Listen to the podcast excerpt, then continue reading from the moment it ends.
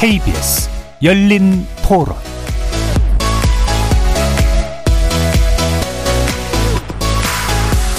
안녕하십니까. KBS 열린 토론 정준희입니다.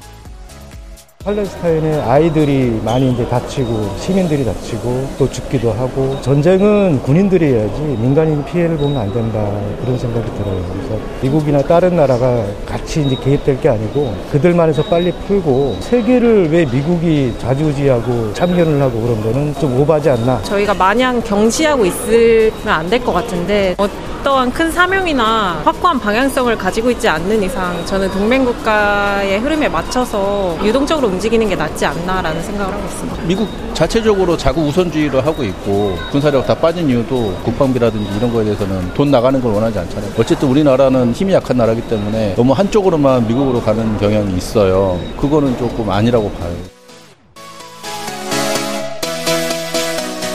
거리에서 만나본 시민들의 목소리 어떻게 들으셨습니까?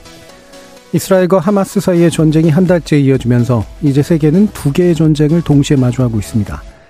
러시아 우크라이나 전쟁은 1년 8개월간 지속되고 있고 이스라엘은 전 세계의 휴전 압력에도 불구하고 하마스 해체를 위한 전쟁 강행 의지를 고집스레 드러내고 있죠. 전쟁이 장기화되고 민간인 피해 규모가 커지면서 국제사회의 시선은 이제 미국을 향하고 있습니다.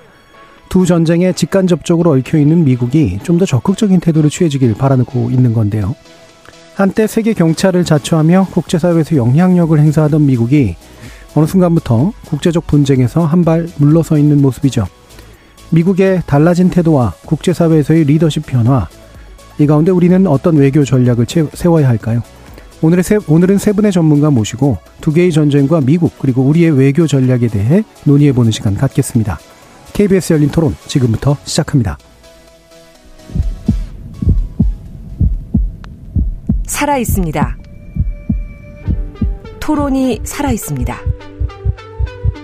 살아있는 토론, KBS 열린 토론.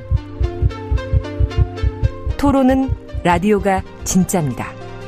진짜 토론, KBS 열린 토론. 오늘 토론 함께 해주실 세 분의 전문가 소개해드립니다. 러시아 공사를 지내신 바 있는 박종수 전 북방경제협력위원장 자리해 주셨습니다. 네, 안녕하십니까. 백승훈 한국외대 중동연구소 전임연구원 나와주셨습니다. 네, 안녕하세요. 이문정 공주대 국제학부 교수 자리해 주셨습니다. 네, 안녕하십니까. 어, 현재 국제사회를 굉장히 좀 불안하게 만들고 있는 두 개의 전쟁. 어, 러시아 우크라이나 전쟁은 여러 차례 좀 다뤘는데 이스라엘 하마스 전쟁은 이제 몇 번 다루고 있습니다. 이 동시 진행이 되고 있다는 게 문제인데요. 국제사회가 이렇게 어떻게 해법을 찾아야 되는지 어, 굉장히 방황하고 있는 그런 상황. 이 장기화될 가능성이 또 높아 보이는데 아, 우리 국제사회에 그리고 국제정세에 이 두 전쟁이 어떤 영향을 주고 있다고 보시는지 세 분의 총 어, 시각을 한번 들어보도록 하겠습니다. 먼저 박종수 위원장님 말씀 주시고요. 예, 이번 어, 우크라이나 전쟁, 아, 우크라이나 전쟁이라고 제가 표현한 거는 어, 지난 어, G20 인도 정상회의에서 어, 공식적으로 예, 예. 어, 월인 우크라이나라고 음. 통일을 한 걸로 알고 있습니다. 그래서 우크라이나 어, 전쟁 그리고 이팔 전쟁 이 두 전쟁은 어떻게 생각하면 어 금세기의 하나의 어떤 큰그 핵을 긋는 음. 그런 그 분수령이라고 볼 수 있는 게요. 장기화된 요인인 우선 그동안의 그 유엔의 역할이 사실은 유명무실해진 상황까지 가 예. 있고 예. 또 미국의 어떤 그 강력한 리더십의 약화 아 이로 인해서 어, 다극 체제로 가고 심지어는 달러 주도에서 탈달러로 어, 예. 방향을 바꿔가고 그리고 또 G7을 중심으로 한 선진국과 브릭스 간의 어떤 그 대결 구도로 가는 음. 어, 어떻게 생각하면 뭐 국제 노사 관계라고 표현하면 어떨지 모르겠어요. 아, 예. 예, 그런 그큰 어, 핵을 긋는 그런 두 전쟁이라고 음. 봐야 될 것 같습니다. 예. 그래서 이 세기의 방향을 어, 바꾸고 있는, 바뀌어지고 있음이 드러나고 있는 이런 전쟁으로 보고 계시네요. 백승훈 박사님. 네, 최근 그, 그 이번 이스라엘 하마스 분쟁 어, 문제 때문에 그 유엔 고위직 한 분이 이제 사퇴를 하셨죠. 예. 사퇴 변이 이랬습니다. 그러니까 우리 이그 끔찍한 그, 그 분쟁 안에서 우리 그 유엔이 어떠한 일도 할 수 없었다. 음. 그리고 우리는 참 무능했다. 그리고 영국과 미국 특히 이런 그 강대국이 나서줘야 됐는데 어떤 한 목소리도 한 목소리도 만들어낼 수 없었다. 그래서 음. 나는 모든 걸 할 수 없어서 나는 사퇴한다고 예. 사퇴를 했거든요. 거기에 모든 지금 말씀해 주신 모든 것들이 다 들어가 있는 것 같습니다. 그러니까 국제 기구, 그다음에 국제 협력 그런 그 가버넌스가 조금 형해화됐고 그 음. 안에서 이렇게, 이렇게 여러 가지 각자 도생으로 이렇게 나오는 그런 것들이 보여주고 있고 또 특히 중동에서는 그렇습니다. 이제 그 아시아 회기라고 하는 것을 해서 이제 그 오바마 행정부 때부터 이제 중동에서 미국은 힘을 빼고 이제 아시아 쪽으로 가겠다. 그리고 이 안에서는 소위 말해서 바이든 행정부는 소다자주의 뭐 여러 가지 예. 얘기가 나오는데 I2U2라든지 그러니까 이스라엘, 인도, UAE, USA 그게 하나의 축이 돼서 우리나라 동아시아에는 뭐 한국, 일본, 미국 이렇게 해서 그러니까 자기네들이 이제 어, 이끌어갈 수 없으니 그러니까 어, 다른 국가들 그러니까 smart power를 잘 이용해서 다른 네. 국가들도 이용해서 이걸 우리가 그 미국의 국익을 극대화하겠다라고 하고 있는데 저는 그런 detail plan이 좀 떨어지는 걸로 지금 보입니다. 그래서 이런 것들이 지금 계속 미국의 그 어떻게 그런 그 패권이나 헤게모니가 자꾸 무너지면서 그러니까 물론 이제 무너져서 이제 세력 전이로 이제 중국이 갈 거다 그런 얘기를 드리는 건 아닌데 네. 이 좀 약간 미국의 힘이 조금 소강되는 상황에서 이제 이런 여러 가지 분쟁들이 일어나고 있다. 그렇게 보면 이 지금 상황을 이해하지 않을까 그렇게 예. 보고 있습니다. 음. 그래서 미국이 이제 전체를 관리하지 못한 채그 지역별로 반장 하나씩 이렇게 딱 만들어 두고 네, 예, 같이 이제 좀 잘해보자 이러고 있는데 그게 잘 디테일이 잘 안 만들어지고 있는 네, 상태. 이문정 교수님. 네, 지금 뭐 두 분 앞서서 말씀해 주셨듯이 소위 말하는 이제 다극 체제가 도래했다. 뭐 이것에는 큰 이견들이 아마 네. 없으시지 네. 않을까 싶습니다. 근데 이 어 우리 진행자 선생님께서 지금 질문하신 이 두 전쟁의 어떤 의미랄까? 음. 그걸 더 굉장히 이제 조금 더 좁게 들어가서 말씀을 드리자면 결국은 이게 상식의 파괴 음. 여태까지 우리가 common sense 내지는 음 뭐라 그럴까요? 교과서적으로 생각했던 것들이 다 철저하게 지금 파괴되고 있고 예. 뭐 안보리 상임이사국이 전쟁을 일으키질 않나. 음. 어, 하물며 뭐 이스라엘이라는 나라랑 지금 하마스라는 조직은 뭐 물리적으로나 이런 물질적인 풍요도에 있어서는 비교가 네. 안 되는 조직임에도 불구하고 어 이런 정도의 지금 기습 공격을 할 수 있었다는 것들 이런 것들이 어 동시에 어떤 그 전통 안보의 그 중요성을 다시 한번 일깨우면서도 음. 또 동시에 어 역시 이 신흥 안보라는 표현들을 우리 지금 국제 정책자들이 쓰는데 emerging security라는 표현을 쓰는데 뭔가 숨어 있던 것이 자꾸 다른 것들하고 합쳐지면서 예. 넥서스를 만들면서 상황을 자꾸 복잡하게 만드는 이런 지금 신흥 안보의 어, 시대에 역시 지금 처해 있구나. 음. 어, 이런 것들을 다시 한번 경각심을 불러일으키는 그런 사건들이 아닌가 싶습니다. 예. 네. 기존의 국제 질서, 국제 논리도 작동하지 않고 있고 예, 그게 어, 실제로 있다고 하더라도 이제 힘이 있나라고 네. 하는 음. 어, 되게 복잡화된 세계에 대해서 이제 다들 언급을 해주셨는데 뭐 일단은 이제 두 전쟁 가운데 이제 최근 전쟁인 이스라엘과 하마스 사이 전쟁을 몇 가지 좀 짚어볼 텐데요. 아, 지금 팔레스타인에서 발표한 사망자만 만 명이 넘어섰다고 지금 얘기되고 있습니다. 이게 이제 어느 정도로까지 얼마나 더 가면서 어, 더 큰 피해를 남길까 이게 제일 큰 우려 상황이니까 현재 전황에 대한 진단을 이제 백 박사님 먼저 좀 해주시겠어요? 네, 지금 어, 어, 앵커님 말씀해주신 것처럼 만 스물두 명이 죽었다고 네. 가자 보건부에서 발표를 했죠. 물론 이제 또 일부는 그렇게 얘기합니다. 이스라엘 측에서는 가자 보건부가 하마스 산하 단체니까 네. 피해자를 일부러 키웠다라고 음. 하는데 뭐 여태까지 보면 얼추 전쟁 끝나고 보면 비슷하게 맞았기 때문에 우리는 그걸 맞다고 받아들일 수밖에 네. 없습니다. 근데 문제는 만 스물 만 스물두 명그 사상자 중에 어린 아이 들이 4,100명. 그러니까 18세 미만의 아이들이 4,100명이 죽었고 여성이 2,600명 죽었습니다. 그리고 예. 노약자가 600명 죽었는데 이 수를 다 합치면 7,300명 정도 됩니다. 음. 그러면 만 명 중에 7,000명이 민간인이거든요. 음. 그럼 70%의 그 희생자가 사상자가 이제 그 민간이었다라는 그래서 이게 소위 말해서 이스라엘이 자기네들이 이 프레임을 정의로운 just war 정의로운 전쟁으로 끌고 갔거든요. 테러 집단의 테러를 받아서 우리는 자위권을 발동한 전쟁이다 그런데 그 그것이 좀 깨져가고 있는 있는 상황 그렇게 됐고요. 그다음에 지금 하나 또 있으면 지금 전쟁 상황은 뭐 이스라엘 방위군이 이미 밝혔죠. 그 가자시를 다 포위한 상태에서 예. 저강도로 이렇게 우리가 그 민간인 피해를 최소화하는 방법으로 그렇지만 하마스의 그 벙커나 이런 그, 그 땅굴들을 다 파괴시키는 형식으로 가고 있다. 그래서 하마스가 다시 자생하지 못하는 방법으로 우리가 이렇게 하고 있다라고 얘기를 해서 뭐 오늘 밝혔죠. 그, 그 대변인 이스라엘 국방부 대변인이 만, 지금 여태까지 만 사천 곳을 타격을 했고 벙커나 이런 것들을 다 파괴했는데 예. 우리는 계속 진행할 것이다. 그래서 전쟁은 계속 진행할 것이다. 이렇게 얘기를 밝히고 있죠. 예. 말씀 주신 것처럼 이제 하마스를 근절하기 위해서 사실은 민간인의 희생 어쩔 수 없다라고 하는 태도인 셈인데요. 예. 이 부분 이문정 교수님 또 어떻게 보시나요? 예, 뭐 그리 그러 지금 앞에서 백 음. 박사님 음. 말씀해 주셨지만은 제일 지금 이 곤란한 것 중에 전 전략 전술 차원에서 곤란한 것 중에 하나가 이 땅굴 문제인데 예. 이게 지금 정확히 몇 개이며 어, 몇천 킬로인지 이게 어떻게 되는 건지 정확하게 파악하기도 어려울 뿐더러 어, 지금 이스라엘 군 쪽에서는 지금 얘기를 하는 것이 병원 같은 경우도 폭발을 할 수밖에 없는 것은 음. 그들이 결국은 터널에 예를 들면 입구를 병원이라든지 네. 아니면 뭐 학교라든지 이런 민간 시설이면서 어, 그 타겟이 어, 상식적으로는 제가 아까 상식의 파괴를 말씀드렸지만 상식적으로 공격받을 수 없어야 하는 음. 어, 그런 어, 시설하고 이걸 연동을 시켜 놨다라는 것이 지금 이스라엘 군의 설명이니까 이거는 하여튼 어떻게 현실적으로 이걸 어떻게 다 제거할 수 있을지 모르겠습니다만 예. 하여튼 이스라엘의 입장이 지금 이 입장을 견제한다라고 그런다면 굉장히 물리적으로 오랜 시간이 걸릴 수밖에 없는 일이기 때문에 안타깝고 결국 지금 이 전쟁에 또 그 아주 그 난맥상을 가져오는 건 결국 인질 문제인데 음. 지금 이 인질 문제를 어떻게 풀어야 되는지 지금 미국도 어떻게 보면 이걸 맥을 잘못 잡고 있는 게 아닌가 싶을 정도로 인질 문제는 오히려 지금 약간 뒤로 밀리는 것 같은 느낌이라서 하여튼 좀 전통적인 전선이 명확하면,서 음. 어, 그렇게 해서 싸우는 싸움하고는 전혀 지금 본질적으로 다르기 때문에 어, 상당히 안타깝습니다. 이거 좀 어떻게 예상을 해야 될지를 그좀 뭐 매우 매우 예. 어려운 상황이라고밖에 말씀 못 드리겠네요. 예. 예. 초기에는 아무래도 음. 이제 하마스가 좀 깜짝 전쟁을 네. 시작을 했기 때문에 그리고 아 어, 하마스의 어떤 행위에 대해서 국제사회가 비난의 목소리가 훨씬 더 높았는데 확실히 이제 병원 포격 이후로 그리고 최근에 시가전 상황까지 돌입하면서 민간인 사망이 이제 커지자 이스라엘에 대해서 이제 자제하라든가 아니면 비난하는 목소리가 커지고 있잖아요. 이인데 이스라엘은 계속 밀고 나갈 것 같긴 한데 음. 박 위원장님 어떻게 생각하십니까?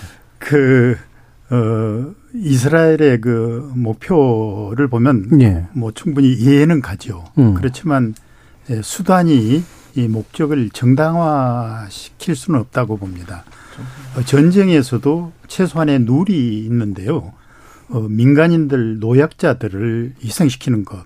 이거는 어떤 경우든 예. 자제를 해야 되는데 이번에 목표를 설정해 놓고 그렇게 과감하게 했던 거는 국제 사회로부터 공통으로 지금 지적을 받고 있고 심지어는 우크라이나 전쟁에서도 어, 러시아 같은 경우도 민간인에 대한 그 어, 인위적인 의도적인 그런 그 공격이나 이런 거는 상당히 자제해온 그런 모습이 보였거든요. 예. 근데 이번에 이제 이스라엘 경우는 어 당연히 물론 하마스의 그 본고지를 완전히 발본색을 해야 되겠다는 그 목표에 대해서는 충분히 공감이 가지만 그렇게 많은 민간인들이 노약자들 어린이들이 희생되고 있는 이 와중에서도 계속 하는 건 이거는 나중에 상당히 부메랑이 돼서 돌아오지 않겠느냐.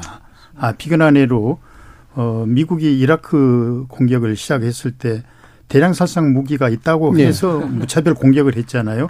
근데 결국 없었잖아요. 네. 그 이후 오히려 그걸로 인해서 미국이 갖는 부담은 훨씬 컸다고 봐거든요. 이번에 이스라엘의 그 가자지구 공격도 그런 그 후유증을 날 가능성이 있다고 저는 생각이 듭니다. 예. 잠깐 예. 좀 덧대자면 이게 있습니다. 그러니까 지금 가자 지구의 전쟁이 시가전이기 때문에 이렇게 음. 민간 피해가 많이 예. 나는 겁니다. 그러니까 이제 가자 지금 저 주 그 격전지인 이제 가자시가 그 77만이 사는 그 도시거든요. 음. 그리고 이게 도시입니다. 그러니까, 그러니까 전쟁터와 일반 생활 공간이 벗어나 있는 공간이 네. 아니거든요. 그리고 지금 말씀하신 대로 땅굴이 말씀하신 대로 이게 어느 정도까지인지 모르지만 대충 예상하건데 한 480km에 연결이 돼 있다라고 네. 보고 있는데 문제는 그러다 보니까 그 이, 이게 있습니다. 시가전이고 거기는 생활하는 공간이고 480km 땅굴이 다 있으니까 그 그 입구라는 것이 그냥 여러 군데 있습니다. 그렇죠. 너무 많이 있는데 그 네. 입구가 그냥 어쩔 수 없이 그러니까 그 그런 시설이든지 학교라든지 또 있는 겁니다. 이제 그래서 지금 이런 것들이 지금 다 있고 말씀하신 대로 이제 이스라엘 입장에서는 시가전을 이렇게 그 하 는 입장에서 민간인 피해가 부수적으로 안 날 수가 없는 상황이 네. 이렇게 벌어지고 있는 거죠. 그래서 지금 임시 휴전도 하는 것이 미국이 원하는 것은 휴, 협상을 해라는 게 아니라 거기는 민간인들을 빨리 빼서 네가 국제법에 저촉이 안 되게 해라. 왜냐하면 국제법에 자꾸 문제가 되면 헤즈볼라나 그, 그 이란 혁명 네. 수비대가 네. 개입 할 수 있는 네. 명분을 주고 자꾸 이렇게 프레임 전쟁에서 너네들도 욕을 먹으니까 그걸 하라고 지금 얘기를 하고 계속 요청을 하고 있는 거거든요. 예. 그래서 이런 상황을 보면 조금 아, 좀 안타깝죠. 근데 이게 시, 그 결과, 결과적으로는 그 지금 전장이 시가전으로 벌어지기 때문에 어쩔 수 없이 이렇게 벌어지는 예. 문제라고 봅니다. 예, 어쩔 수 없다라고 말씀은 하셨지만 어쨌든 이것도 전략일 텐데. 그렇죠. 그럼 이스라엘이 왜 이런 선택을 할까? 그러니까 이렇게 우리가 흔히 알듯이 이런 뭔가 저 구구지향의 어떤 정부 구성이라든가 어, 분위기가 이런 것들을 밀어붙이는 걸까? 네. 아니면 어쨌든 이렇게라도 하고 나면 나중에 국제사회에서 다시 뭐 어, 그래도 정당성을 인정받을 거야라는 어떤 미래에 대한 확신이 있는 걸까? 즉 판단이 작동하는 걸까? 뭔가 싶어요. 이거가 이게 있습니다. 이제 그 여러 가지 변수가 작동하니까 예. 우선 한 가지 볼 거는 네타냐의 정권 안보 때문에 그렇습니다. 왜냐하면 음. 음. 이게 그 가지 아, 하마스와의 전쟁 사 중에 2008년도부터 시작한 2008년, 12년, 14년, 21년, 23년 지금까지 오는 여섯 차례 그 분쟁사 중에서 가장 많은 이스라엘의 민간인이 희생이 됐습니다. 1,400명. 이거 어떻게 보면 정권 안보 실패거든요. 그러니까 네. 정권의 안보 실패거든요. 네. 이거는 어떻게 보면 정권이 바뀌 교체될 수밖에 없는 상황이에요. 지금은 전시 상황이기 때문에 국가 그 이스라엘 국민들이 힘을 실어주고 있지만 이미 벌써 내부에서는 네타냐후 퇴진 운동이 지금 벌어지고 있거든요. 네. 그러면 네타냐후 입장에서는 지금 이런 상황에서 지금 그래서 심지어 어떤 일이 벌어졌냐면 블링컨 그 국무장관이 왔을 때 라피드 야당 1, 1야당 대표를 만났습니다. 그래서 네. 어떤 얘기를 했는지 모르지만 미국도 라피드한테 뭐라고 얘기했냐면 네타냐후 이후 정권 이후를 생각하라. 그래서 너도 잘 팔로우업을 하고 있어라고 얘기를 네. 했다고 네. 이렇게 변해지거든요. 음. 그런 상황이라면 네타냐후 정권은 지금 그러니까 국제사회의 비난 이거보다는 어찌됐건 자기가 자 그 안보 실패에 대해서 우리가 그거를 뛰어넘는 이런 확실한 걸 보여줘야 되는 상황입니다. 예. 그러니까 이런 것들이 강력하게 이제 그 이 군사 작전을 할 수밖에 없는 유지할 수밖에 없는 그런 상황이 되는 거죠. 왜냐하면 예. 자기네들이 1,400명이나 자기의 그 무고한 시민들이 그냥 단순히 살상되는 게 아니라 납치까지 되고 끌려가는 인질로 예. 끌려가는 그렇게 됐으니까 이게 지금 네타냐후 정권에서는 이게 이렇게 쉽게 이렇게 후퇴하기 쉽지 않은 상황이 예, 또 그러니까 비례성을 넘어서더라도 일단은 전쟁을 계속 지속해서 아, 뭔가 이렇게 확고한 성과랄까 그렇죠. 하마스의 네. 어떤 근절이라든가 음. 이런 거를 이제 남기는 데까지 일단 밀어붙여야 된다는 생각이 아마 작동하는 것으로 판단하시는 것 같은데 음. 말씀처럼 이제 블링컨 미 국무장관이 여러 차례 방문을 했잖아요. 음. 어, 근데 이제 뭐 그 바이든 대통령의 메시지부터 해서 쭉 여러 메시지를 보면 뭐 나름대로 일관된 메시지를 내려고는 노력합니다만 원하는 대로 되고 있는 것 같지는 않단 말이죠. 예. 미국이 이제 이렇게 약간 좀 우왕좌왕하는 음. 듯한 모습 또는 뭔가 마음대로 좀 안 되고 있는 듯한 모습 어떤 배경을 좀 짚어주실 수 있을까요, 임은정 교수님? 글쎄, 제가 뭐 미국을 defend 방어할 이유는 전혀 없는 사람이지만 예. 어 그럼에도 불구하고 좀 객관적으로 생각을 해보면 이게 과연 미국의 어떤 미국의 문제인 건가, 미국이 음. 잘못해서 이렇게 된 건가라는 네. 부분도 분명히 있지만. 어떻게 보면 지금 이 상황이라고 하는 건 러시아도 마찬가지고 지금 이 이스라엘 하마스도 마찬가지고 굉장히 이건 정체성의 지금 정치거든요. 네네. 그러니까 이건 지금 누가 얘기한다고 그래서 과연 설득이 되는 부분인가? 어, 라는 지금 회의가 저도 요즘에 듭니다. 그러니까 요컨대 뭐 우리 국제 정치학에서 이제 어떻게 보면 이제 진부해졌다라고 생각했던 논란 중에 이제 문명의 총돌이냐, 네, 네. 역사의 종언이냐라고 음. 했던 그 진부한 논란을 다시 한번 지금 생각하게 되고 네. 결국은 문명의 충돌을 말했던 한 헌팅턴이 맞았나 이런 생각을 하면서 굉장히 씁쓸해지는데 음. 어쨌든 이게 지금 어 하마스 같은 조직을 정말 근절할 정도의 아까 우리 백박삼 잘 말씀해 주셨듯이 그 정도가 아니면 물러설 수 없는 그 아이덴티티 팔리틱스가 지금 네. 있고 어, 그러다 보니까 이거를 뭐 미국이 어떻게 얼르고 달래고 한다고 그래가지고 이게 쉽게 풀려질 일이 없는 데다가 어제 그 요르단 거기 어, 어디죠? 암만에서 그 이렇게 만났잖아요. 다른 그 네. 중동 국가 그 분들하고도 만났었을 때도 그분들 입장에서도 뭐 어떡하겠습니까? 자기들끼리 지금 이런 정체성을 가지고 싸운다고 할 때에 하여튼 그래서 이거를 그냥 현실적으로 어떻게 보면 전술적으로 민간인 피해를 최소한으로 하고 하면서도 이거를 빨리 수습을 하려라고 한다. 한다면 저는 아까도 잠시 말씀드렸듯이 오히려 인질 문제에 굉장히 포커스를 뒀었어야 되는 게 아닌가. 네, 네. 이런 조금 생각이 들어서 지금 미국이 어떻게 하든 그 타임을 약간 놓치고 자꾸 지금 교전을 잠깐이라도 멈추자 하지만 그 지금 이스라엘이 추구하는 전략 전술하고 완전히 배치되니까 네. 이게 accept가 안 되는 것으로 보입니다. 예. 예. 그러니까 미국이 음. 이제 내걸고 있는 어떤 나름의 방안들은 네. 현재 아주 강하게 이제 어, 밀고 올라오고 있는 이런 자신의 정체성을 지키고자 하는 그런 심리 음. 이런 거를 누를 수는 없는 그런 방책으로 일단은 어, 파악하고 계시는 것 같은데요. 박종수 위원장님은 또 미국에 대해서 또 어떤 생각을 하시나요? 그 오늘 또 뉴스 보니까 어 이스라엘의 가자지구 공격은 법률상으로 문제가 없다라는 음. 또 미국의 입장을 네. 보였고 어 아울러 어, G7 외무장관에서도 어, 나름대로 음. 어, 발표를 한 내용 보니까 아, 이, 이, 이팔 전쟁은 양자 간에 두 나라 간에 해결돼야 될 문제다. 네. 그래서 국제 사회가 거기에 관여해서는 안 된다는 뉘앙스로 어, 발표를 한 것 같는데 저는 상당히 좀 무책임하다고 봐요. 음. 왜냐하면 지금 현재 그 인질로 잡혀 있는 그 어, 사람들을 보면 전 세계에 다 한두 명씩 다 네, 있어요. 여러 국가 사람들이 있죠. 그러니까 네. 러시아도 보니까 자국민이 거기 있다고 네. 절대 어, 민간인들에 대한 희생은 있어서는 안 된다고 강하게 주장하면서 대화로 풀어야 된다고 하는데도 네. 지금 안 먹혀 들어가거든요.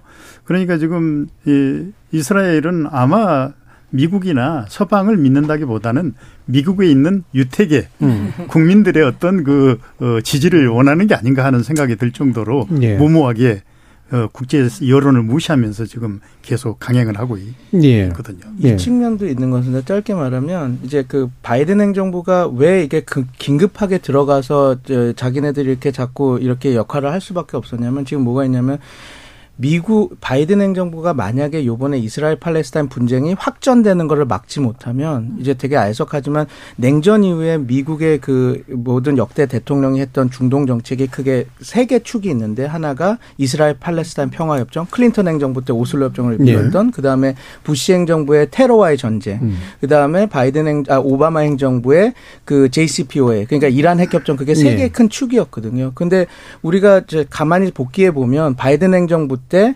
그 아프가니스탄 떠나면서 지금 여러 가지 안 좋은 상황이 벌어지죠. 네. 그때 그래 이전 행정부들이 다 이걸 우리가 철수하는 건 했지만 이렇게 하면 안 되니까 우리가 조금 시간을 갖고 하자라고 했을 때 바이든이 아니다 할 수 있다 괜찮다고 뺐다가 크게 난리가 나지 않았습니까? 그래서 좀 이게 제2의 베트남 사건이 됐다고 욕을 먹었던 그 부분 하나 있고 그다음에 JCPOA 그 이란 핵 협의는 자기가 복원하겠다는데 하지 네. 못하는 상황. 그리고 이스라엘 팔레스타인은 다른 행정부에서도 잘 못하긴 했었지만 어찌 됐건 어떻게 관리가 되면서 왔거든요. 근데 요번에 확정이 돼서 이렇게 된다 그럼 무너지면 바이든 행정부는 정말 역대급 무능한 대통령이 돼버리거든요. 예. 그러면 이제 재선 구도에서 완전히 트럼프한테 왜냐하면 바이든이 자기는 외교통이고 외교를 잘하는 대통령이라고 이렇게 하고 왔는데 다 무너지는 형국이니까 막아야 되니까 어떤 그런 정지 작업 없이 빨리 그냥 개입하고 항모 네. 두개 보내고 한 겁니다. 음. 그러다 보니까 지금 말씀하신 대로 지금 스텝들이 이스라엘 측과도 좀 꼬이고 그런 문제도 이렇게 나오면서 지금 이런 조금 것들이 나오고 있는 거라고 봅니다. 예. 그 급한 마음에 어, 네. 스텝이 꼬이고 있는 상태들. 맞습니다. 예, 그것도 좀 지적해 주셨는데 그 부분 2부에서 좀 더 자세히 논의해 볼 수 있을 것 같고요. 어, 우크라이나 전이라고 아까 표현해 주신 우크라이나 안에서 벌어지고 있는 전쟁에 대한 이야기도 좀 나눠봐야 될 것 같습니다. 현재 전황에 대해서 박 위원장님께서 좀 몇 가지로 짚어주시겠어요? 어, 올 봄, 여름에만 해도 대대적인 그 반격이 있을 거라고 했는데 예. 사실은 반격은 없었습니다. 어, 비록 무인기 정도 날리는 뭐 이 정도의 음. 그 수준 이상은 어, 대대적인 그 공격은 없었다는 거고 어, 우크라이나 전쟁은 사실은 어, 얼마 전에 또 일론 머스크가 어, 자기 입장을 발표했는데 네. 이미 러시아가 승리한 거나 다름없다. 음. 아, 이런 그 발언을 네. 했더라고요. 근데 현재 상황으로 본다면 어, 상당히 러시아가 지금 자신의 차 있는 것 같습니다. 네. 저도 이제 전번 주에 모스크바하고 상페테르부르의 그 주요 그런 싱크탱크하고 네. 비공개 회의를 가졌는데 어, 뭐 자신의 차 있어요. 음. 어, 그리고 이제 현재 상황으로 볼 때 이번에 또 그 이스라엘하고 하마스 전쟁으로 인해서 오히려 러시아한테는 좋은 음. 호재가 된 거죠. 네, 네, 근데 네. 우크라이나한테는 악재가 된 거예요. 그렇죠. 어, 젤렌스키 입장에서는 그렇지 않아도 지금 미국의 적극적인 지원을 받아서 전쟁을 수행해야 되는데 어, 지원 이번 한의원에서 예산 편성이 안 됐잖아요. 네. 그거는 결정적이고 이스라엘만 해주고 말았잖아요. 그리고 기존에 하려고 하는 거 해봐야 3억 한 5천 불 된. 네. 이 정도 가지고는 별로 그, 어, 전쟁 뭐 수행하기가 전쟁. 수행하기가 어렵고 네. 그래서 뭐 오죽했으면 푸틴이 만약 미국이나 서방에서 우크라이나 지원을 안 하면 이거는 뭐 1.5주 어? 한 열흘도 못 버틴다. 예. 근데 사실 어, 그 표현이 뭐 전혀 과장된 건 아니라고 봐요. 예. 그런 정도로 이번에 우크라이나 입장에서 본다면 특히 제렌스키 입장에서 본다면 어, 이스라엘하고 하마스 전쟁이 아주 어, 결정적인 그런 음. 타격을 준 건 사실이죠. 예. 어, 결국에는 이제 소모적 대치 양상으로 진행되고 있고 예. 그 러시아가 이제 점령한 곳을 우크라이나 회복할 수 없는 그런 상태고 그렇죠. 예. 그거는 그 러시아 입장에서는 이미 점령한 거를 다시 이 우크라이나한테 뭐 뺏긴다 이거는 상상을 안 할 정도로 예. 더군다나 일반 국민들도 그래요. 왜 우리가 그걸 뺏기냐고 음. 말도 안 된다는 식의 어떤 그런 그 입장을 보이고 있더라고요. 네. 그러니까 러시아의 승리라는 게 이제 그런 의미죠. 결국 네. 우크라이나가 이렇게 격퇴를 시킬 수 없는 그런 상태. 네. 그리고 이제 시간을 끌면 결국 러시아가 이제 승리를 굳히게 되는 이제 그런 그렇죠. 것으로 짐작이 되는데 그 이제 바로 어 미국이 그러면 어떤 태도를 보일 것이냐. 제가 아까도 이제 언급해 주셨지만 우크라이나에서 점점 시선이 멀어지고 있는 이제 그런 상태고 대충 좀 마무리하자 뭐 이런 분위기로 가고 있는 것 같은데 임 교수님이 보시기에 아, 이런 그 뭔가 나름의 요 상태에서의 평화 협상을 진척시키는 게 실제 좀 진행될 거라고 보시는지 한번 말씀해 주시죠. 뭐 미국 아니라 누구라 그래도 두 개의 전쟁 이상을 이렇게 감당한다는 네. 것은 진짜 어려운 일이고 어 더군다나 어 아까 모두에도 말씀드렸듯이 지금 예측 불가능성이 거의 너무 폭발적이기 때문에 어, 지금 또 다른 전선이 또 형성되는 건 아닌가 이것까지 음. 지금 걱정하는 이제 미국 정계 인사들도 많이 있고 그건 또 다른 전선이란 건 결국은 이쪽 동네를 얘기를 하는 거죠. 뭐 네. 대만 쪽이 됐던 네. 아니면 더 우리한테는 심각한 시나리오지만 뭐 이쪽이 음, 우리 한반도가 음. 됐던 음.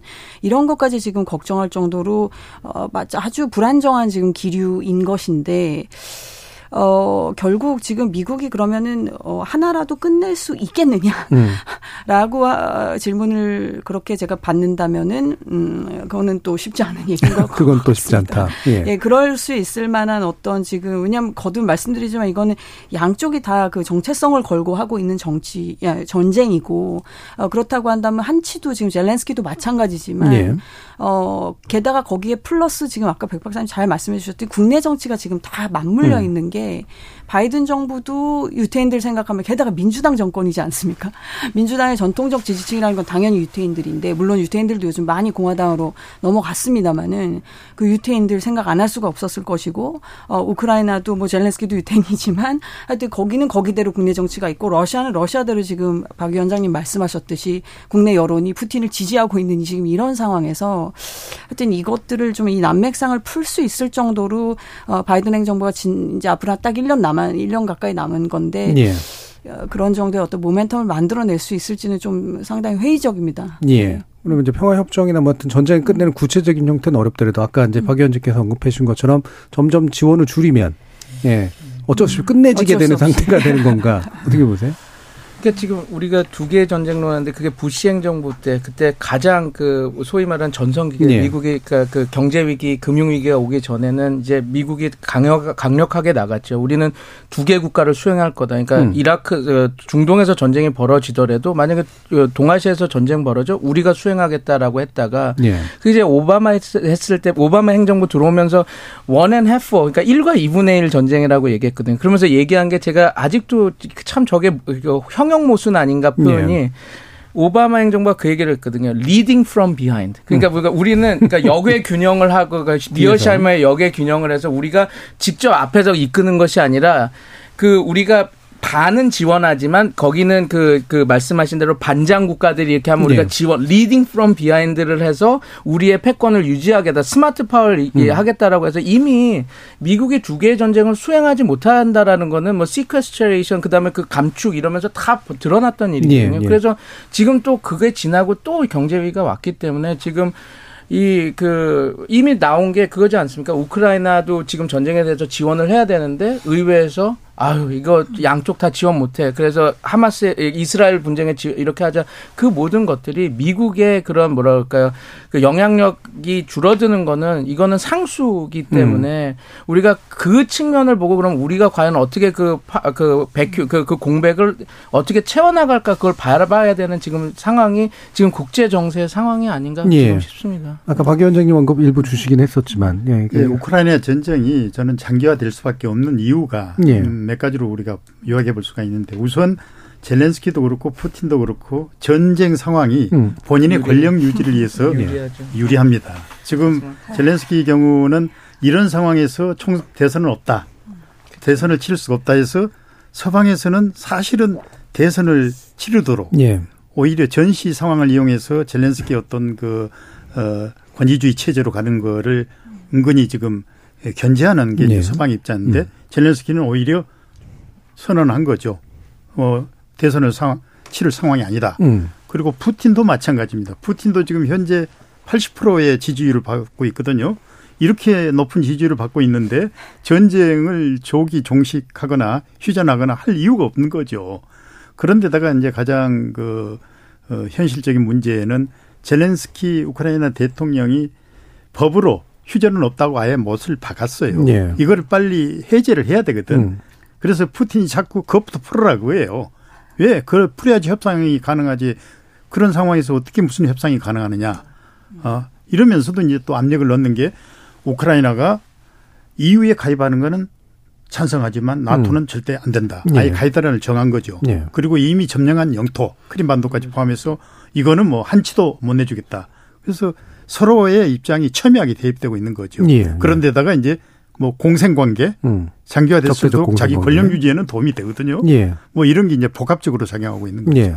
우크라이나 러시아 이제 다 대선 예정은 돼 있는데 말씀을 들어보면 푸틴은 그냥 한 번 더 치르고 다 잘 되고 젤렌스키는 되도록이면 안 치르고 유지하고 이렇게 갈 것 같다고 이제 말씀 주시는 그렇죠. 것 같은데 백 박사님 마찬가지 예상하시나요? 네, 그러니까 이게 저는 이제 그쪽 저 어, 유라시아 쪽은 전문가는 아니지만 예. 지금 그 뭐 지금 아까 말씀드린 것처럼 네타 그러니까 제가 가슴 아픈 거는 이게 전쟁의 민간인 피해자나 이런 것들이 있는 상황인데 어찌됐건 그걸 수행하는 정권들의 예.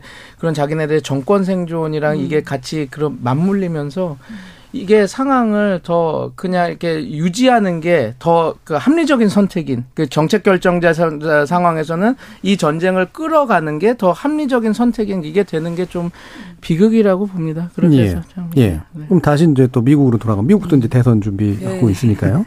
지금 뭐대로라면 이제 바이든 재선 안 될 것 같은데 아마 오늘 예. 내일 예. 하면 쉽지 않을 것 같아요. 그렇죠. 지금 뭐 이른바 swing state라고 부르는 데들도 거의 트럼프 우세로 이제 나타나고 네. 있고요. 어, 근데 이게 참 어쩔, 막 이렇게 오도가도 못하는 상황이잖아요. 네. 우크라이나 네. 더 깊이 들어갈 수도 없고, 그렇다고 함부로 뺄 수도 없고, 음. 대선은 다가오고, 지금 일단, 뭐, 바이든 행정부가 뭐, 처한 어떤, 어, 이런 곤란한 상황?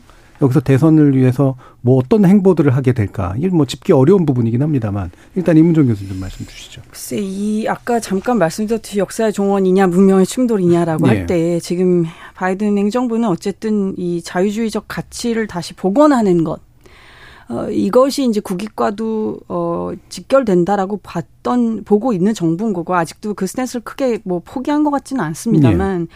그게 뭐 저도 틀렸다라고 말하고 싶지는 않습니다. 저희가 누구보다도 이 자유민주 국가에서 살고 있으면서 나름 평화를 느끼고 있, 누리고 있으면서 물론 북한과 대치 상황이지만 어쨌든 폭력의 부재 상황에 있는 다는 점에서는 어 그런 생활을 하고 있는 우리 한반도에 있는 우리들로서는 그것이 그냥 가볍 쉽게 그냥 그냥 이념 논쟁이다라든지 아니면 그냥 너무 이상주의자다라든지 그렇게만은 얘기할 수 없는 어 그런 어 실존적인 부분도 분명히 있다고는 생각을 한, 합니다. 예. 그런데 이제 문제는 어 바이든 행정부의 지금 문제는 아까 우리 백 박사님 잘 짚어 주셨는데 정말 외교에서 그럼 도대체 성공한 게 뭔지를 음.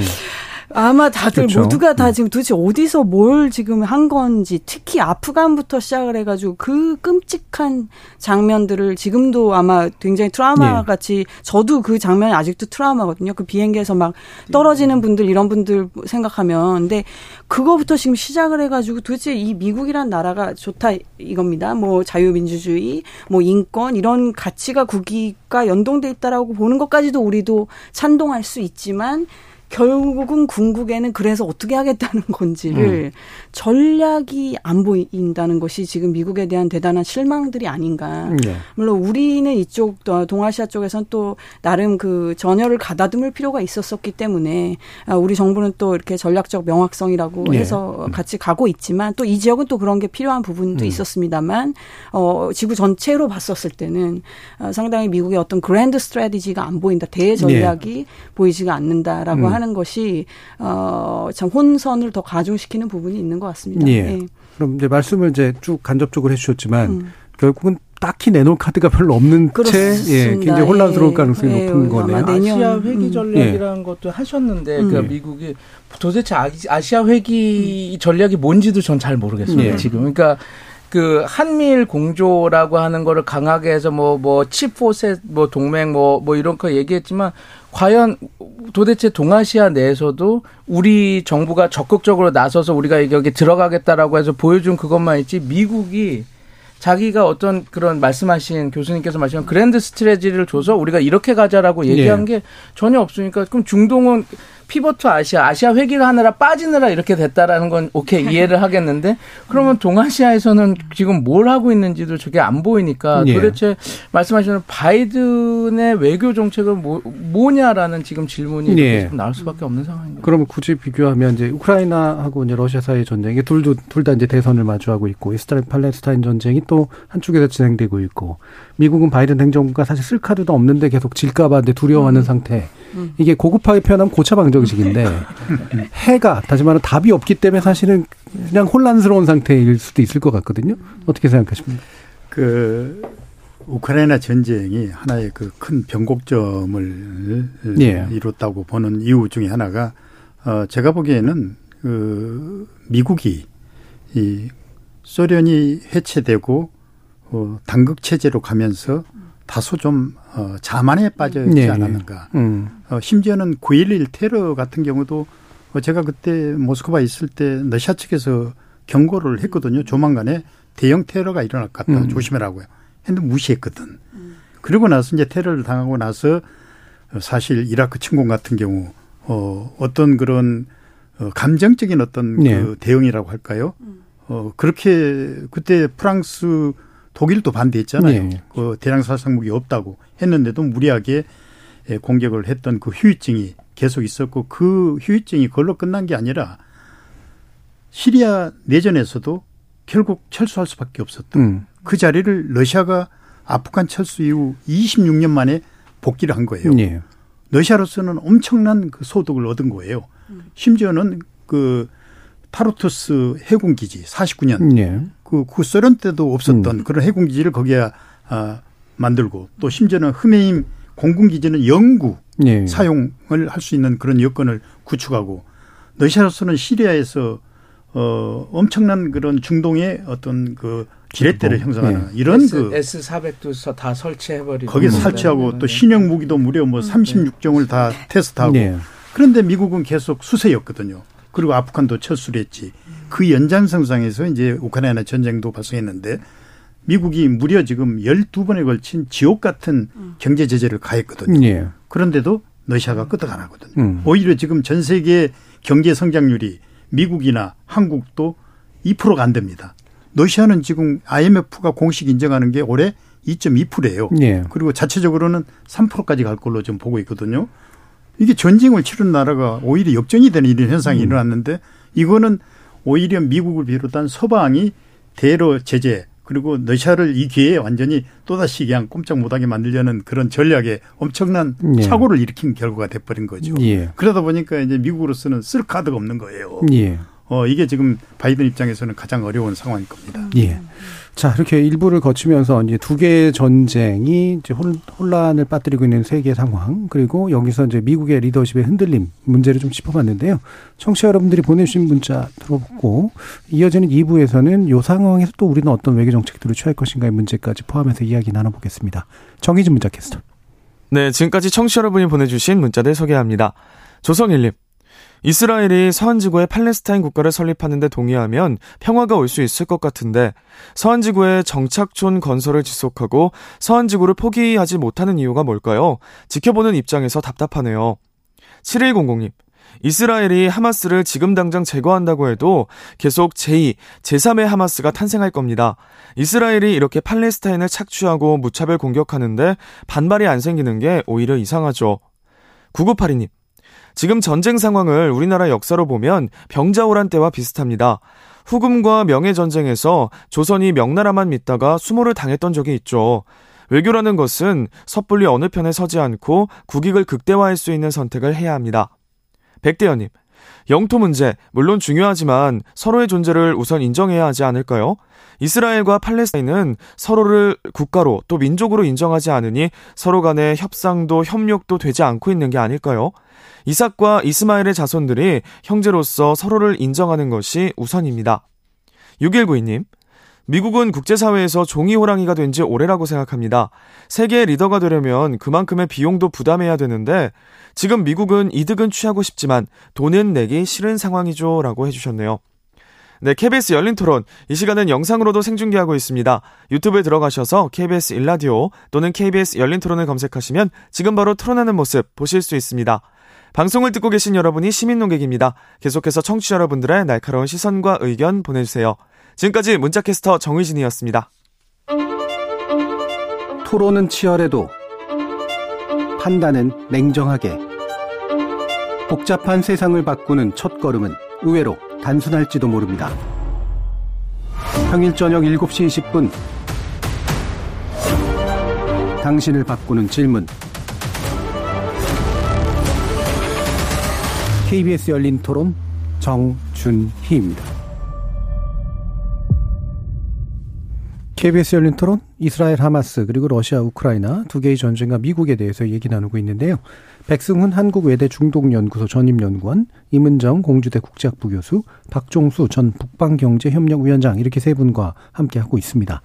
자, 일부에서 사실은 내내 그리고 특히나 마지막 부분에서 어, 미국이 이제 리더십을 국제사회에서 발휘할 수 없는 상황 에 대해서 이제 전반적으로 좀 짚어주고 계신데 결국은 이제 어 현재 전쟁에서 명확한 메시지를 좀 못 내고 있는 미국의 모습이 전략적 모성이 아니라 아, 전략적으로 할 수 없음의 표현인가. 이제 이 부분에 대해서 얘기를 좀 나눠봐야 될 것 같은데요. 백 박사님부터 먼저 말씀 주실까요? 저는 후자일 것 같습니다. 예. 그러니까 왜냐하면 제가 다른 지역까지는 다 말씀을 못 드리고 왜냐하면 지금 아브라함 협정만 봐도 그런데요. 예. 왜냐하면 그 바이든 행정부가 자기가 이제 대선 그 캠페인을 할 때 자기가 어 비판을 어마무시하게 했거든요. 음. 그러니까 그그 그 아브라함 협정은 기존의 두 개 두 개의 국가 해법을 어 형해화시키는 잘못된 정책이다 그렇게 얘기했음에도 음. 불구하고 자기가 지금 임기를 하고 난 이후에 그대로 아브라함 협정을 가지고 갑니다. 예. 그 말은 뭐냐면 본인 행정부가 그 이상의 어떤 음. 것들을 내놓을 수 없기 때문에 그걸 가져가는 거예요. 그래서 10월 7일 그 하마스의 공격이 벌어지기 전에 가장 그 중동 관련해서 국제 뉴스를 지배했던 것들은 뭐냐면 사우디아라비아도 이제 아브라함 협정에 이제 조인할 거다. 예. 그러니까 이런 얘기가 나왔거든요. 그게 이제 하마스 입장에서는 아 우리가 생각했던 마지막 보루까지도 이제 저쪽으로 넘어가는구나. 음. 두 개의 국가론보다는 경제 협력 그쪽에만 예. 신경을 쓰는구나 해서 이제 자기네들이 이제 그런 것들 그것도 하나 유인이라고 이렇게 볼 수 있는데 그 말은 뭐냐면 제가 이런 거죠. 그러니까 바이든 행정부가 대선 캠페인 할 때는 자기네들이 이런 것들을 하겠다. 우리가 뭐 미국의 다자주의 리더십을 살리겠다. 뭐뭐 뭐 이렇게 다, 다 떠들었는데 뭐 그런 가치는 갖고 있는데 음. 방향성은 있는 것 같은데 그거를 실행할 어떠한 그런 행동 강령이나 그런 네. 디테일 플랜들이 없으니까 지금 이런 문제들이 지금 다 일어나는 거예요. 그리고 그 아브라함 협정이라고 하는 것 자체가 그리고 아브라함 협정을 그렇게 비판했던 그 바이든 행정부가 그대로 가져간다라고 하는 것은 아 말은 그렇게 했지만 자기네들도 특별한 그런 그 계획이나 그런 것들이 없었구나 하나의 예. 반증이 아닌가 그렇게 전 생각이 예. 들었더라고요. 네, 일단 중동 문제로만 놓고 봐도 네. 예, 자신이 내건 자유주의적 가치 하고 실제로 중동 안에서 진행되고 있는 어떤 어, 틀들이 안 맞음에도 불구하고 사실 어쩔 수 없는 상태가 되고 있는 맞습니다. 거. 예. 그런 예로 들어주셨고요. 이문정 교수님은. 네, 이게 이제 결국은 어떻게 보면은 소위 말하는 이제 globalization 또 영어가 잠깐 예. 나와서 죄송한데 이게 이제 잘 번역을 안 하고 보통 그대로 쓰는 예. 단어니까요. 지구화 내지는 뭐 음. 세계화 어 이렇게 번역하는 이 현상을 우리가 좀 겪었고 그 시기가 이제 우리 대한민국 같은 나라한테는 제일 어 복된 시절이었죠. 예, 말하자면 무역도 자유롭게 음. 하고 뭐 그랬던 시절인데 이제 그 시절이라고 하는 것이 어 결국은 모든 어 물리적인 현상이라는 건 작용이 있으면 반작용이 있듯이 결국은 그 반대, 어, 그 글로벌라이제이션에 대한 반대를 계속 전 지구적으로 키웠구나 이 네. 생각을 네. 많이 합니다. 어, 심지어 이제 트럼프가 당선이 된 것조차도 그 반작용으로 된 것이니까요. 예. 근데 그런다고 봤었을 때 다시 지금 이 바이든 행정부가 원하는 것 같은 그런 어떤 자유주의적 질서를 복원하고 그것으로 다시 무슨 대동단결을 할 수 있겠느냐라고 했었을 때에는 어 이미 각자의 그 정체성을 찾아서 각 지역이 가버린 데다가 특히 중국과 러시아라고 하는 두 거대한 이 슈퍼 파워들이 여전히 있기 때문에 예. 어 이것이 물리적으로도 미국이 그걸 압도할 수 있는 만한 힘이 있는 것도 아니고 어, 그러다 보니까 이게 지금 어려운 상황이고 그렇다 보니까 미국도 소위 자기들 국가 안보 전략에다가 제일 우선순위를 해놓은 것이 우리 안의 역량을 다시 복원하겠다, 음. 회복하겠다 음. 이 부분이란 말이죠. 그러니까 어떻게 보면 그런 이제 방향성을 이해는 하지만 그러다 보니 더더욱 어떤 외교 쪽에서는 지금 말씀하신 대로 어떤 반작용적인 행동만 취하다가 이게 논리적으로 다 모순이 되고 예. 이래버리는 국가 어떤 전략도 없는 음. 지금 이런 결과가 온 것 같아서 이거는 비단 미국뿐만이 아니라 이게 우리가 반면교사 삼을 필요가 있는 게 확실히 이제 양당제 음. 어, 대통령 대통령제를 하는 나라들이 이게 시간값이 누적이 되면 이런 현상들이 나오는 것 같습니다. 저 당을 공격하다 보면 예. 이게 나중에 다 뒤섞여 가지고 음. 결국 이 교차가 돼 버리는 거죠. 어, 서로 그 아브라함 협정 지금 상황처럼. 예. 네. 음. 그러니까 미국식 이른바 이제 전 지구적 단일 흐름을 만들어냈던 승리하는 것처럼 보였으나 음, 네. 그게 오히려 역으로 각 지역마다 종교적인 네. 정체성, 네. 문화적인 정체성 이런 것들을 촉발했고 음. 이런 분열상들을 사실은 더 이상은 미국이 통제 못하면서 그냥 어 하고 쫓아가야 되는 이런 상태가 돼버렸다. 예, 박 위원장님. 그 구소련이 해체된 거를 푸틴은 재정 지정학적 재앙이라고 예, 예. 했거든요. 음. 어, 사실 이 강력한 또 다른 축이었던 소련이 해체됨으로 해서 미국 입장에서는 더 이상 견제 대상이 없었던 거죠. 그렇죠. 그리고 중국은 아직 그 정도의 그 대항마로서의 그 음. 이상을 어, 확보를 못한 상황이 네. 이게 소련이 해체되고 무려 한 20년을 그렇게 지내왔거든요. 네. 그 결과 어 미국의 입장에서는 아까도 제가 강조했지만 너무 어, 자만에 빠져 있었던 음. 이게 있었고 어 러시아 같은 경우는 이미 푸틴이 집권하면서부터 어 당국 체제는 안 된다. 아예 선포를 한 거예요. 강한 러시아 재건을 목표로 하면서 당장은 옛날 슈퍼파워로 못 가지만 최소한 다극 체제로 가야 된다. 어, 이거에 대해서 이제 강한 그런 그 입장을 견지를 했고 아예 공개적으로 천명을 한 거죠. 거기에다가 이제 2008년 미국의 금융위기가 왔을 때 또 푸틴이 거기에 대해서 이 제기를 한 게 왜 미국의 위기를 전 세계에다 정화시키냐. 네. 달러 이 패권 이것도 어, 깨야 된다.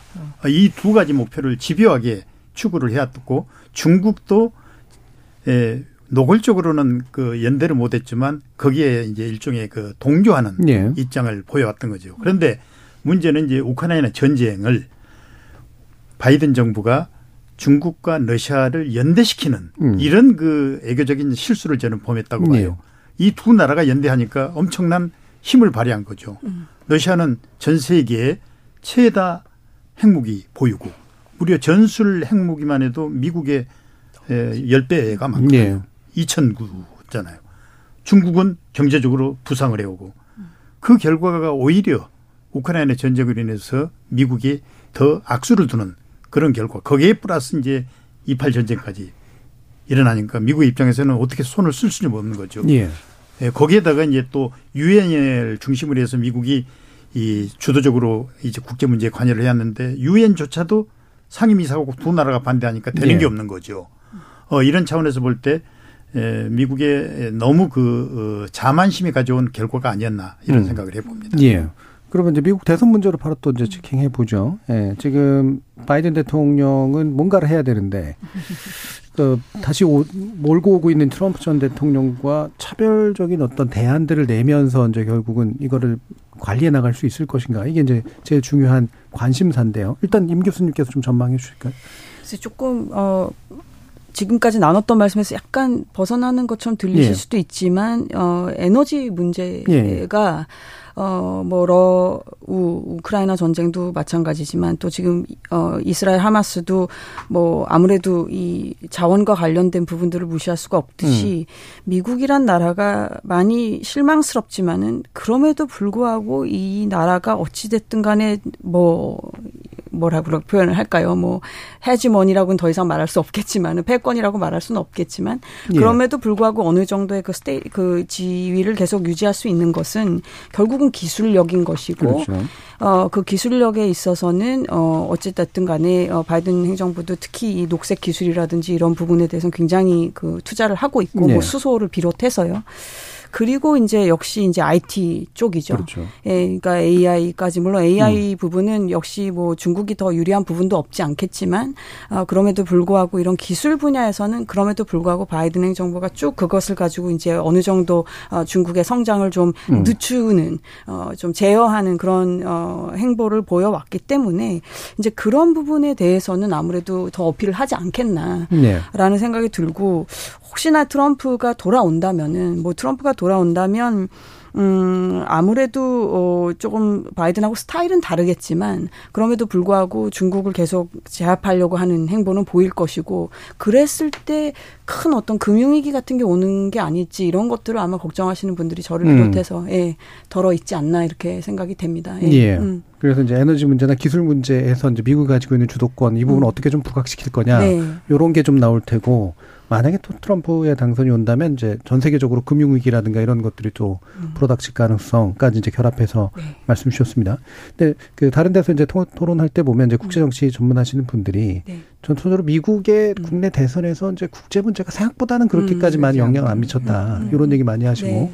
최근에는 이제 국내 문제가 그냥 국제 문제에 외려 거꾸로 영향을 미치는 그런 틀들이 또 이제 더 부상하고 있다 이렇게 얘기하시는데 그런 걸 모아보면 이제 결국은 자, 자국의 고민을 가지고 뭔가 대선을 치르게 될 가능성이 음. 높긴 해 보이거든요. 그렇죠. 뭐 다른 분들도 한번 의견을 더 들어보죠. 백박사. 그래서 그 트럼 이제 바이든 행정부 때 이미 그 중국을 어떻게 할 것인지 틀은 좀 만들어졌다고 네. 생각합니다. 그래서 트럼프 때도 유지가 될 거예요. 그러니까 음. 또 영어를 써서 죄송한데 이제 small ground high fence라고 얘기를 하거든요. 네. 그러니까 이제 전체적으로 중국을 다 봉쇄할 수는 없고 그게 못 하는데 자기네들의 음. 핵심 음. 이익 지역 그리고 핵심 기술 지역이라는 것은 단단하게 해서 음. 이제 그, 어, 방어막을, 그 방어막을 엄청 쳐서 중국이 못 음. 그게 이제 AI라든지 네. 반도체라든지 그런 분야가 되겠죠. 그래서 고부가 같이 가치하고 그런 기술력이 집적된 이제 그런 것들하고 왜그 그 이게 되냐면 아까 앵커님께서 말씀해 주신 것처럼 미국이 그 대선을 영향을 끼친 건 대외 그 정책에 영향을 크게 미치지 않거든요.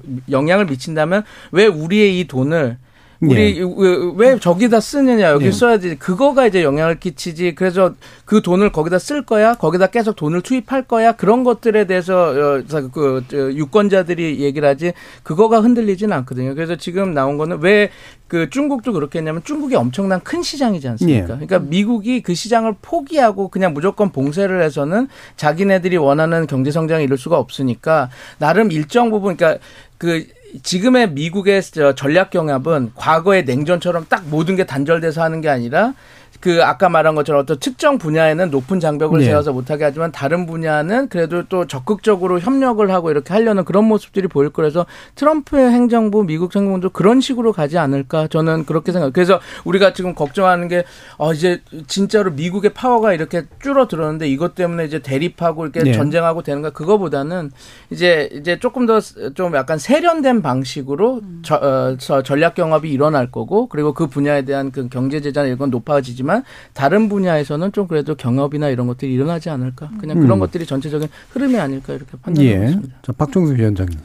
뭐 여전히 미국은 전 세계 최강국이죠. 예. 어, 작년에 그 펜실베니아 대 와튼 스쿨에서 전 세계 만 7천 명을 대상으로 해서 80개국을 국력 조사를 했는데 거기에서도 미국이 1위, 예, 중국이 2위, 그다음에 러시아가 3위로 나와 있거든요.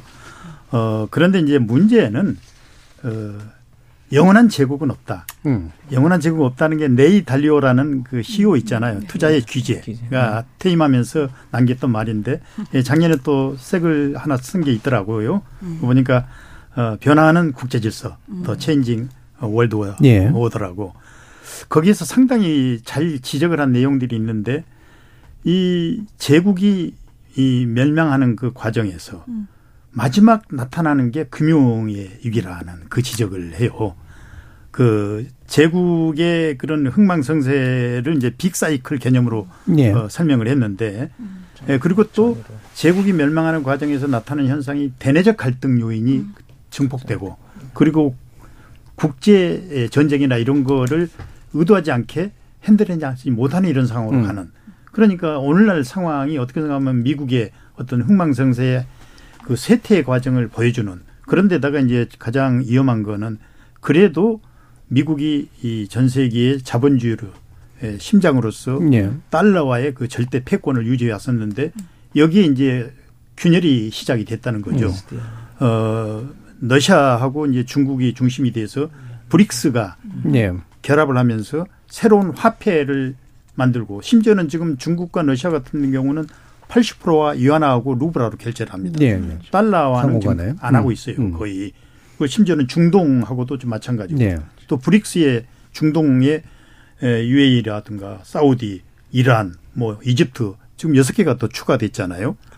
그러다 보니까 지금 그 G7의 GDP와 브릭스의 GDP가 지난 4월부로 해서 브릭스가 어 초월했거든요. 예. 그런데 이게 추가로 5개국이 더 6개국이 더 플러스된 거죠. 이러다 보니까 이제 상당한 그 자본주의 어떤 그 맹주로서의 그런 위기를 이제 예, 걱정하지 않을 수 없는 이런 상황까지 된 거죠. 예.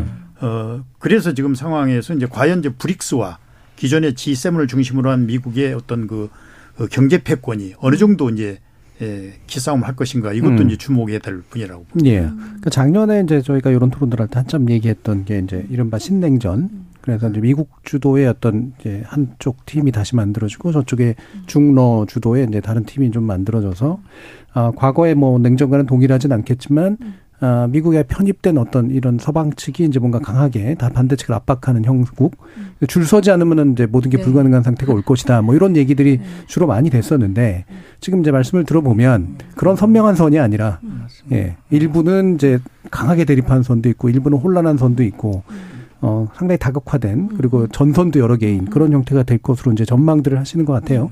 예, 실제로 뭐 그런 방향에서 이제 좀 국제 질서가 가리려고 보시는지 이문정 교수. 네, 그게 아까 모두에 말씀드렸던 이제 소위 신흥 안보에 네. 관한 그 개념인데요. 이제 우리 그 코로나 일, 어, 때문에 얼마나 힘들었습니까? 이 네. 팬데믹 상황이라는 것 때문에. 근데 이 팬데믹이라는 것도 처음에는 그냥 작은 뭐 우한 우한이라는 도시가 작진 않지만 어떻게 음. 보면 하여튼 거기서 국지적으로 어 생겨난 것들이 이제 이렇게 전 세계로 퍼지면서 이게 그냥 보건의 문제에서 끝나는 게 아니라 뭐 유통의 문제 이제는 유동성 위기까지 이제 촉발을 하면서 어떤 이런 금융적인 문제 등등 이게 계속 하여튼 그 조합들이 만들어지면서 꼬리에 꼬리를 물고 자꾸 이 회오리가 커진단 말이죠. 그래서 지금 그런 시대를 우리가 살고 있고 어 결국에는 그러니까 이거는 결국은 아까 말씀드린 지구화, 글로벌라이제이션을 통해서 어찌 됐든 네트워크가 확장이 됐기 때문에 그렇죠. 오는 이제 현상일 것인데 그렇다고 해서 이게 뭐 다시 완전히 유턴을 해 가지고 완전히 냉전 때처럼 그 철의 장막을 음. 다 들이우고 그렇게 할 수는 없는 지금 상황이지만 우리 저기 어 우리 앵커님께서 잘 말씀해 주셨듯이 어떤 부분에 서는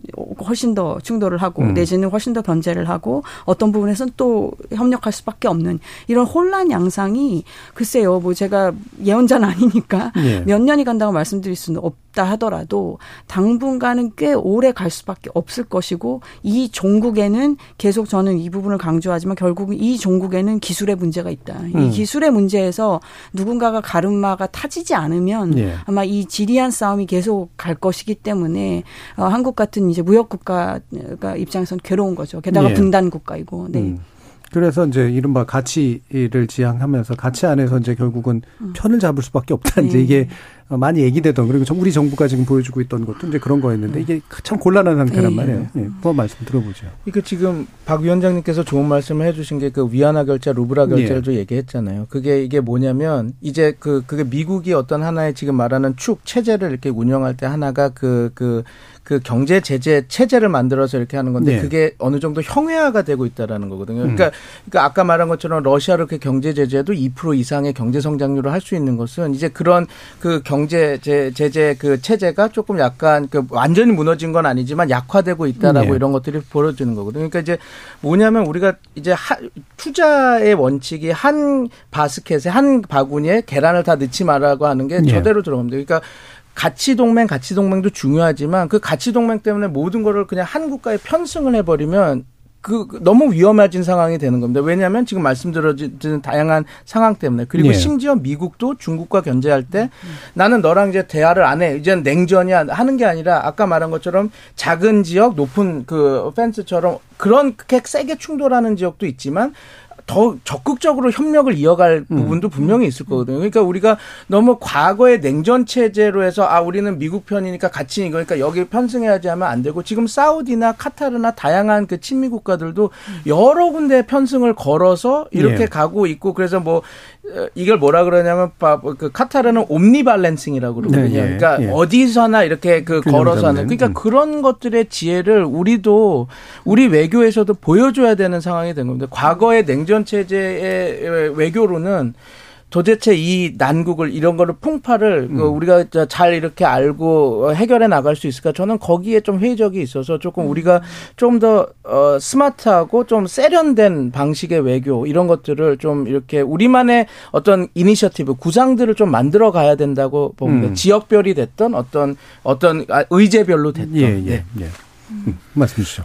지금 냉전은 다시 돌아올 수 없다고 봅니다. 음. 예, 과거에 그 신냉전이라고 하는데 지금 중국과 미국과의 관계도 그렇죠. 디커플링화 됐을 때 오는 그 리스크가 적지 않거든요. 예. 그리고 또 심지어는 러시아하고 미국하고의 그 경제 시스템이 상당히 상이한데도 불구하고 음. 단절이 재물로 있어요. 네.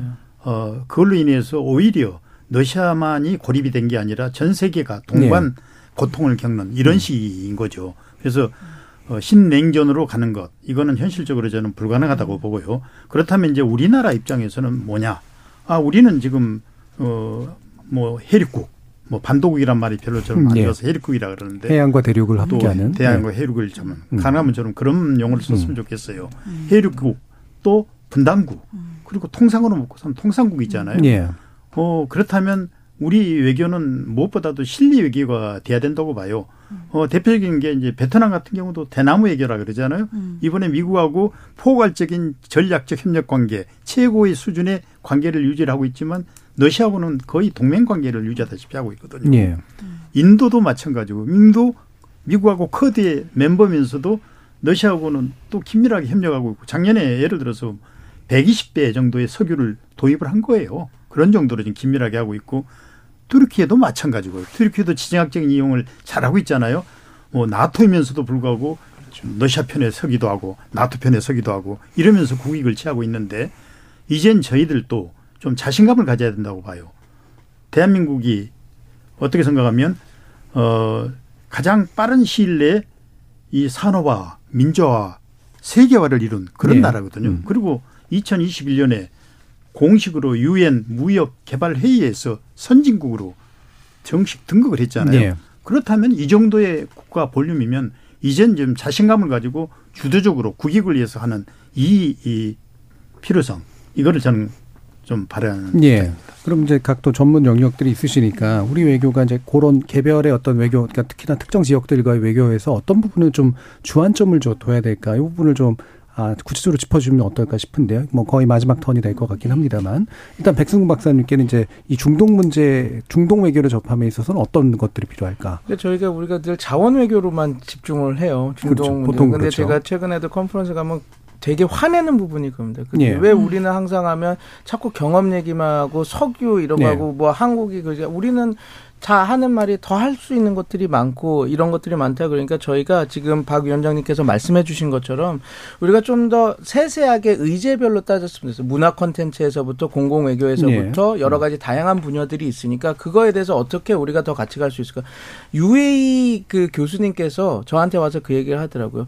지금 우리는 한국과 더 많이 하고 싶은데 미국 눈치 봐서 못 하는 게 있으니까 우리가 같이 이니셔티브를 해서 음. 중 중도 그러니까 아프리카나 이런 거 다른 의제들을 개발해서 하면 충분히 뭔가를 하고 오히려 미국을 지금 자꾸 어, 저쪽으로 가는데 우리 쪽으로 땡겨서 뭔가를 할 수 있는 것들이 있다 하자 이런 얘기를 하고 있거든요. 예. 그래서 저는 자원 외교에서 좀 탈피해서 음. 조금 그리고 무슨 건설 수주처 자꾸 그런 쪽만 자꾸 집중을 하는데 네. 그거보다는 조금 어, 좀더 큰 틀에서 거시적인 시각에서 우리만의 그 이니셔티브 구상을 좀 한번 대구상을 좀 한번 만들어봤으면 좋겠어요. 또 우리 한국만의 대중동 구상 뭐 그래서 예. 그런 전략 이런 것들이 만들어지면 어떨까? 이, 이제 우리도 그거 할 때가 됐고요. 예. 네네. 그러니까 이제 건축 건물 지어주고 석유 받아오는 그런 대상이 아닌 예. 네, 네, 문화부터 해서 기타 다양한 협력의 영역들이 있는 이제 그런 지역으로 이제 대합했으면 좋겠다 네. 이런 말씀이시네요.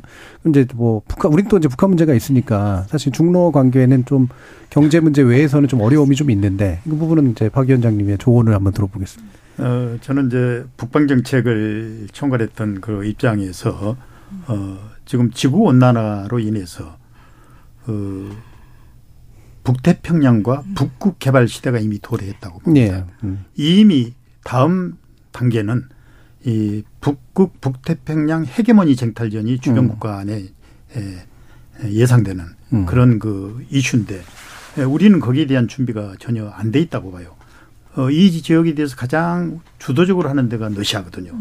러시아는 2007년에 북극의 대륙풍에다가 러시아 국기를 꽂아놓고 나몰라라고 도망온 거죠.